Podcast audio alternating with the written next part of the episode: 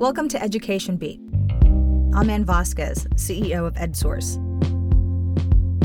This month, Education Beat turns one, and we're celebrating. The episodes throughout the past year have brought stories from the very heart of California schools to your ears. You've heard from students, teachers, parents, and administrators telling stories from inside the classroom and on campus. We've heard from students fighting to change their school's name, English learners returning to school after the pandemic, and the challenges facing college students. We've dug deep and asked questions like why are so many community college students struggling to transfer? And how are schools scrambling to fill substitute teacher spots? Host Zaidee Stavely transports our listeners into the classroom each week with the help of teachers, students, and EdSource reporters. This week, Zaidee asked editor at large John Fensterwald to come back to chat on this one year anniversary of Education Beat. It's an honor to be back to mark your first year. 52 episodes in all. Interesting, and some were unforgettable. You know, Zaidee, Louis Freedberg and I co hosted the predecessor of Education Beat. And, you know, we're policy guys. You've brought in the essential third dimension, which is people. How big forces at work translate on the ground to teachers and families and students, often in surprising and frankly, very affecting ways. So, congratulations. Thank you, John.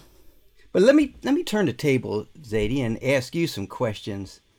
Let's uh, reacquaint listeners with a little bit more about you and your background and why, in my view, you're a terrific host for this podcast. You've been covering English learners, bilingual education, and early education for EdSource for almost four years. But you also have a radio background.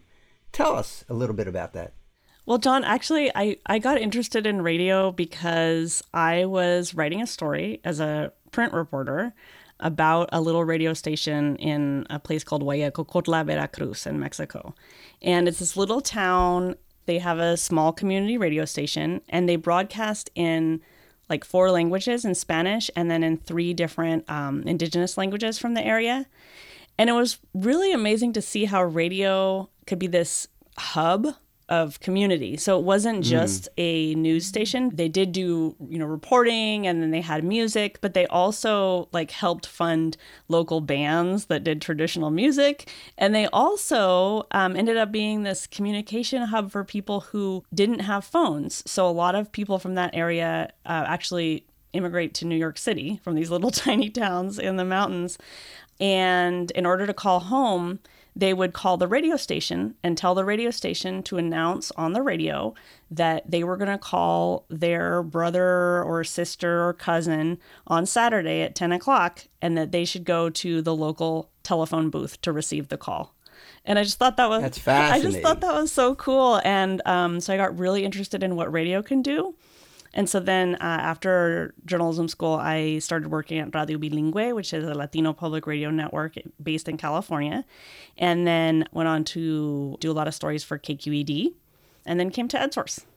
Well, that was an essential part of that village's life and a real connection to America. And, and, so now here we are in California for a big audience, and the tagline for Education Beat is Getting to the Heart of California Schools. So, what does that mean to you? Well, I mean, on one hand, John, it's it's a play on words, right? Education beat, heartbeat. Um, but I think I wanted to bring the personal stories behind the headlines. So I know, um, you know, EdSource has a really strong history of covering policy and education legislation and what's going on in Sacramento. And I wanted to sort of bring people the voices that you might not hear otherwise. So you know, not just principals or lawmakers or the superintendent of public instruction, but also teachers and families, even neighbors. So, one of the first episodes that we did was about Mama Brown, who was this woman who Carolyn Jones interviewed, and she had decided to adopt a whole class of kids in her neighborhood school to help them get through school and go to college. It's one of my favorite episodes. And, you know, it, it had a lasting impression on me about a really unusual woman who made a remarkable commitment in her own neighborhood. So let's hear a little bit about Mama Brown. I go into the class and I make the announcement that I would like to adopt this class to try to work with them. And once a year, I would give them $10,000. they were so happy. And when I left school and got in my car, it was like a reality check. I got ready to drive in my hand. I couldn't even drive. It was like, what have you done? You gonna give away ten thousand dollars. You're making forty-five thousand dollars. And the only thing I think that helped me to get through this was knowing that, okay, you lived off of two dollars a day.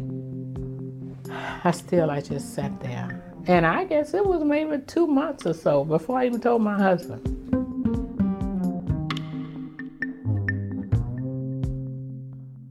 Listening to that um, just reminds me of how much I I was moved when I first heard that. Just I can just imagine her getting back in her car and thinking, "What did I do?" And then later on, we heard Carolyn interview Jeffrey Tony, who is one of the kids who was actually helped by Mama Brown. I asked Jeffrey, you know, what what kind of impact she had on him, and what would have happened to him if if it wasn't for her. Honestly, dead or in jail. If I, if I didn't reunite with the Oral Lee Brown Foundation my freshman year, uh, I probably would have ended up dead or in jail. The thing is, is that Mama Brown didn't just she she gave money towards a college fund, but she also just helped them get clothes or like whatever they needed. Yeah, you know, every neighborhood wish we had a Mama Brown, and particularly this past year, because during the first year that Education Beat's been around, it's been really challenging for schools. They transitioned back to in person instructions. Teachers were faced with students' setbacks in learning and their behavior challenges.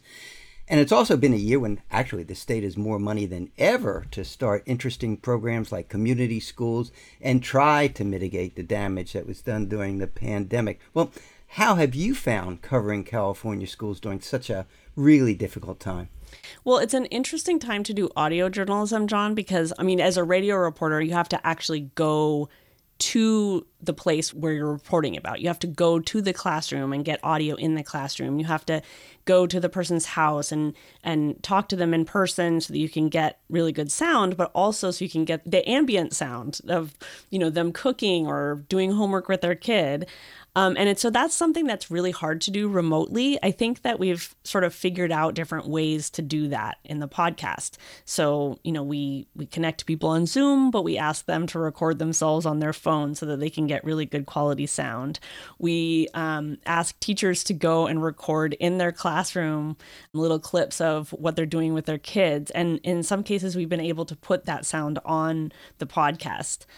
As far as the topics, you know, we have covered a lot of challenges. So, you know, Coby, the producer of the podcast, and I sometimes felt like, wow, we're doing a lot of topics about how difficult things are after COVID. I mean, the shortage of substitutes, the shortage of school bus drivers, teachers, you know, students dealing with anxiety, dealing with depression after being really isolated or, you know, in some cases losing families family members to COVID teachers feeling burned out from all of the additional requirements and then also having to deal with the additional behavior behavioral challenges um, after distance learning you know how much principals were doing but we've also tried to cover some of those things that schools are doing to try to improve and you know how lodi unified used covid funds to send kids to summer camp or start up an after school chess club. And that was something that Carolyn covered in a written story.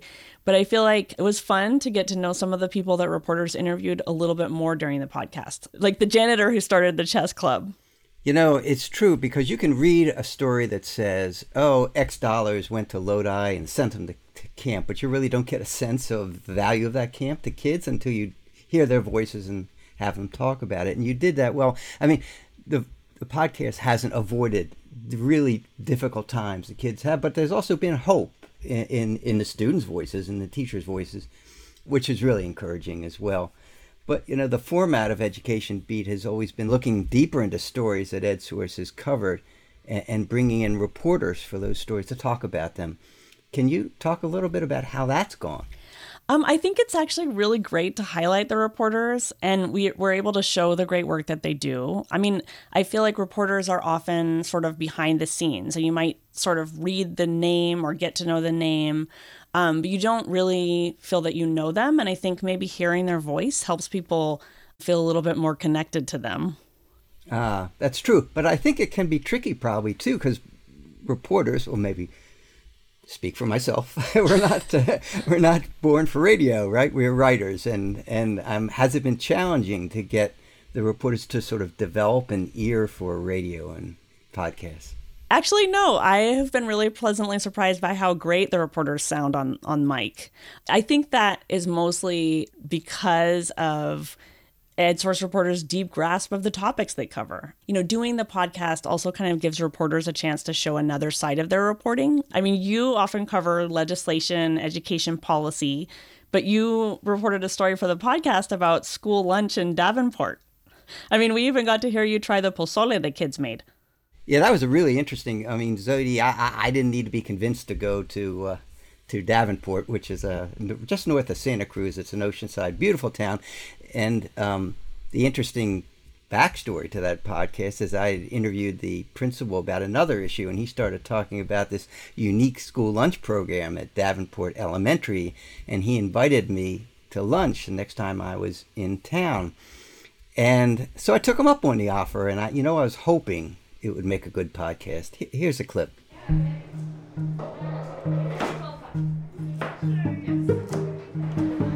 Yeah, don't drop it in though.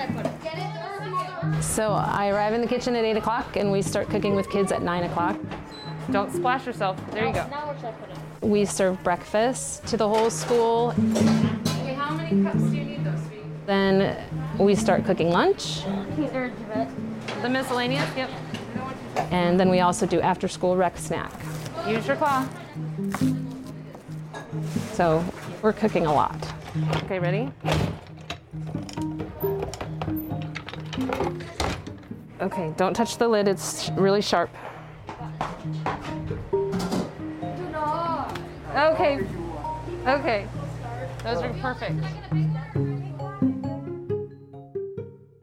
What I loved about doing it as a podcast episode is that we were able to really feel like we were there. We heard all the sounds of the kitchen, which is also a testament to our producer, Coby McDonald. Um, but it just felt really great to hear all those little bits of the kids making things, chopping things up, and all of that. Yeah, I mean, this was lunch. There was there was not a backup. they they had to make lunch. It had to be ready on time, and uh, you know they didn't have frozen pizzas to go in case it didn't work. Yeah. The other thing, John, about having the reporters on and you know, doing a different version of a story, um, an audio version of the story, we just dig a little deeper into the personal side of things. So, for example, Ashley A. Smith moderated a roundtable discussion about why so many community college students don't actually transfer to four year colleges. And it was a great roundtable. Um, but then when we did the podcast, I think we were able to tell the story of a community college student who had a hard time transferring in more of a storytelling format and it was the same person who had been on the roundtable. Um, we just highlighted it differently for the listener, and several people told me that they hadn't actually heard the story in the same way when they were on the roundtable. Yeah, I thought it was really effective, and I mean that, that's another way that a podcast can add or another dimension to a story. So, in the time that's remaining, let's talk about some of the especially memorable episodes from last year. You've done several episodes related to English language learners you recently covered a journalism class in Compton where English language learners get deeper knowledge of grammar and vocabulary, and they learn a lot about themselves too by becoming reporters. And you had another episode early on about how teachers were welcoming English learners. Yeah, I mean, both of those episodes uh, really stood out to me, and I feel really proud of, mostly because of how inspiring the teachers are the early episode about welcoming English learners back after the pandemic, we were able to get the teacher to record some of her her class and what she was doing in her class and how she was trying to both teach English, you know, grammar and improve these kids' English and at the same time work on some of the social emotional stuff for them when they were coming back after the pandemic, um, after distance learning, basically. Let's hear a little bit now that you're back in school, how do you want people to see you? I want people to see me like a person that will always help them in anything they have. I want them to see me strong. I want them to see me happy and a person that they can ask for help. You're going to give one or two words that describes your personality? I'm a connector. A connector. Okay. Luis, one word to describe your personality? Happy. Happy. Okay, how about you? Trustworthy. Trustworthy? Oh. I, I got a lot of reactions from that episode, John, just from people who felt like it was sort of inspiring to hear from this teacher and how she was um, trying to get high schoolers, high school English learners, to use English in a way that they were also able to express themselves and at the very first few days back, just feel comfortable in class.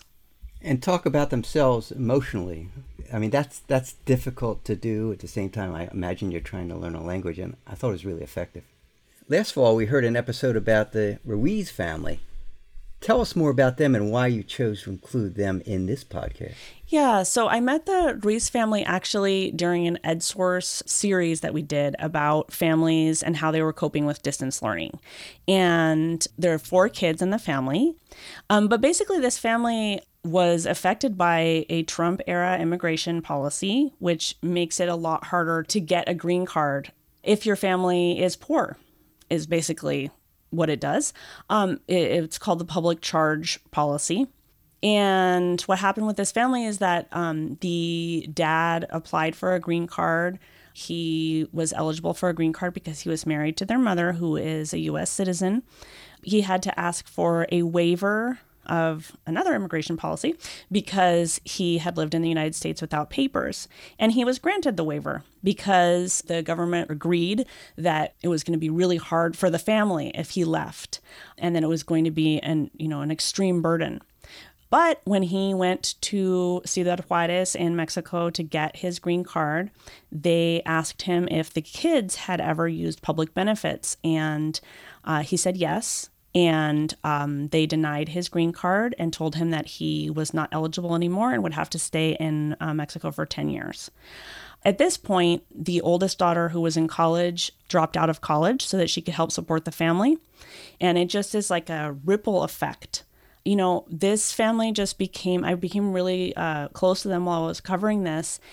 And I wanted to do a radio story about this particular issue because I felt that it was really important to hear their voices. I mean, we heard from the dad saying that he felt like he was cutting off the daughter's wings because she wasn't able to continue in college because of his immigration issues.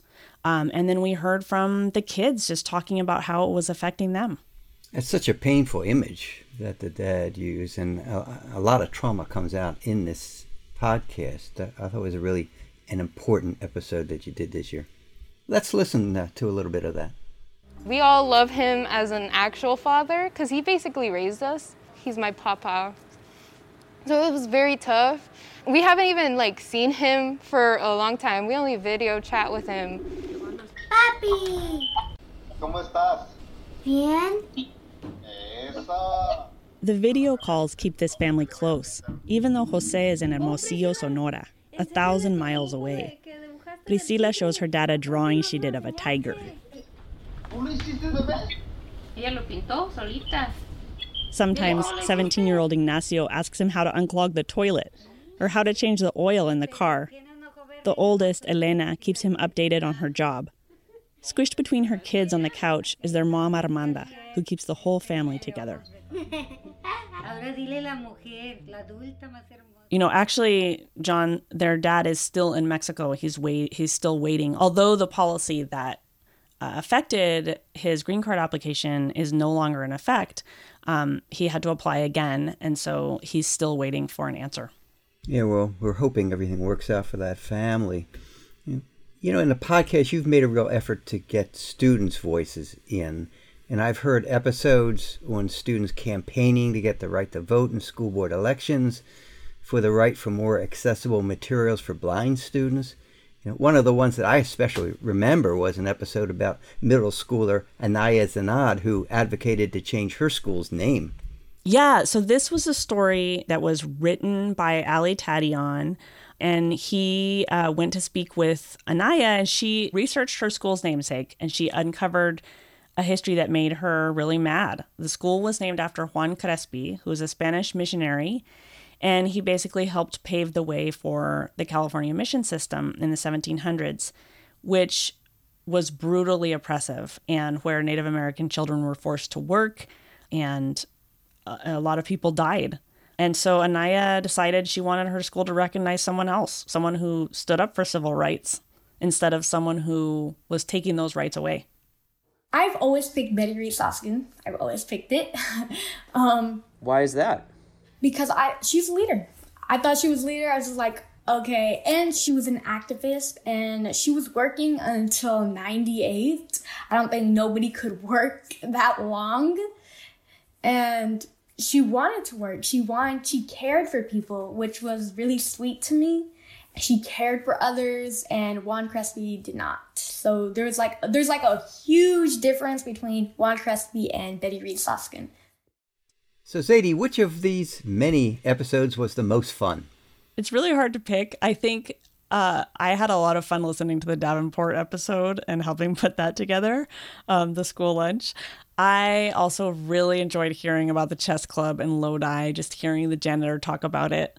But most recently, I was really blown away by the students I spoke with from the journalism club in Compton. I mean, these students were all fourth graders going into fifth grade, and they just were amazing. I thought, me too. I thought it was really ingenious to charge those kids with becoming reporters, it not only improved their vocabulary, but it really built up their confidence to meet people and ask questions. And, and I remember one girl said that reporting even helped her through her stuttering. I mean, that's just remarkable. Yeah, let's hear a little bit of them. I I've stuttered a lot and now that I'm interviewing, I am feeling very confident that better with my words. First, my English was kind of horrible, but now since we type a lot of stuff and talk about a lot of stuff and interviewing people, I learned how to put more um, vocabulary inside of my English. So, Zaidee, with the start of a new year of education becomes a new school year, the last one was really complex for teachers, students, and parents, and we're all hoping things get easier as we start back in year two from distance learning. And I'm also looking forward to seeing what you cover in season two. Thank you so much, John. Thank you for listening to this week's episode of Education Beat Getting to the Heart of California Schools, a production of EdSource. You can find all our episodes from the last year at edsource.org or wherever you get your podcasts. Our producer is Coby McDonald. Special thanks this week to our guest host, John Fensterwald. And thanks to all the EdSource reporters who've contributed by coming on the podcast and talking about their stories. Our CEO is Ann Vasquez. Our theme music is from Blue Dot Sessions. This episode was brought to you by the William and Flora Hewlett Foundation. I'm Zaidee Stavely. Next week, we'll be taking a break, but join me again on September 1st for the next episode and subscribe. That way, you won't miss any episodes in the future.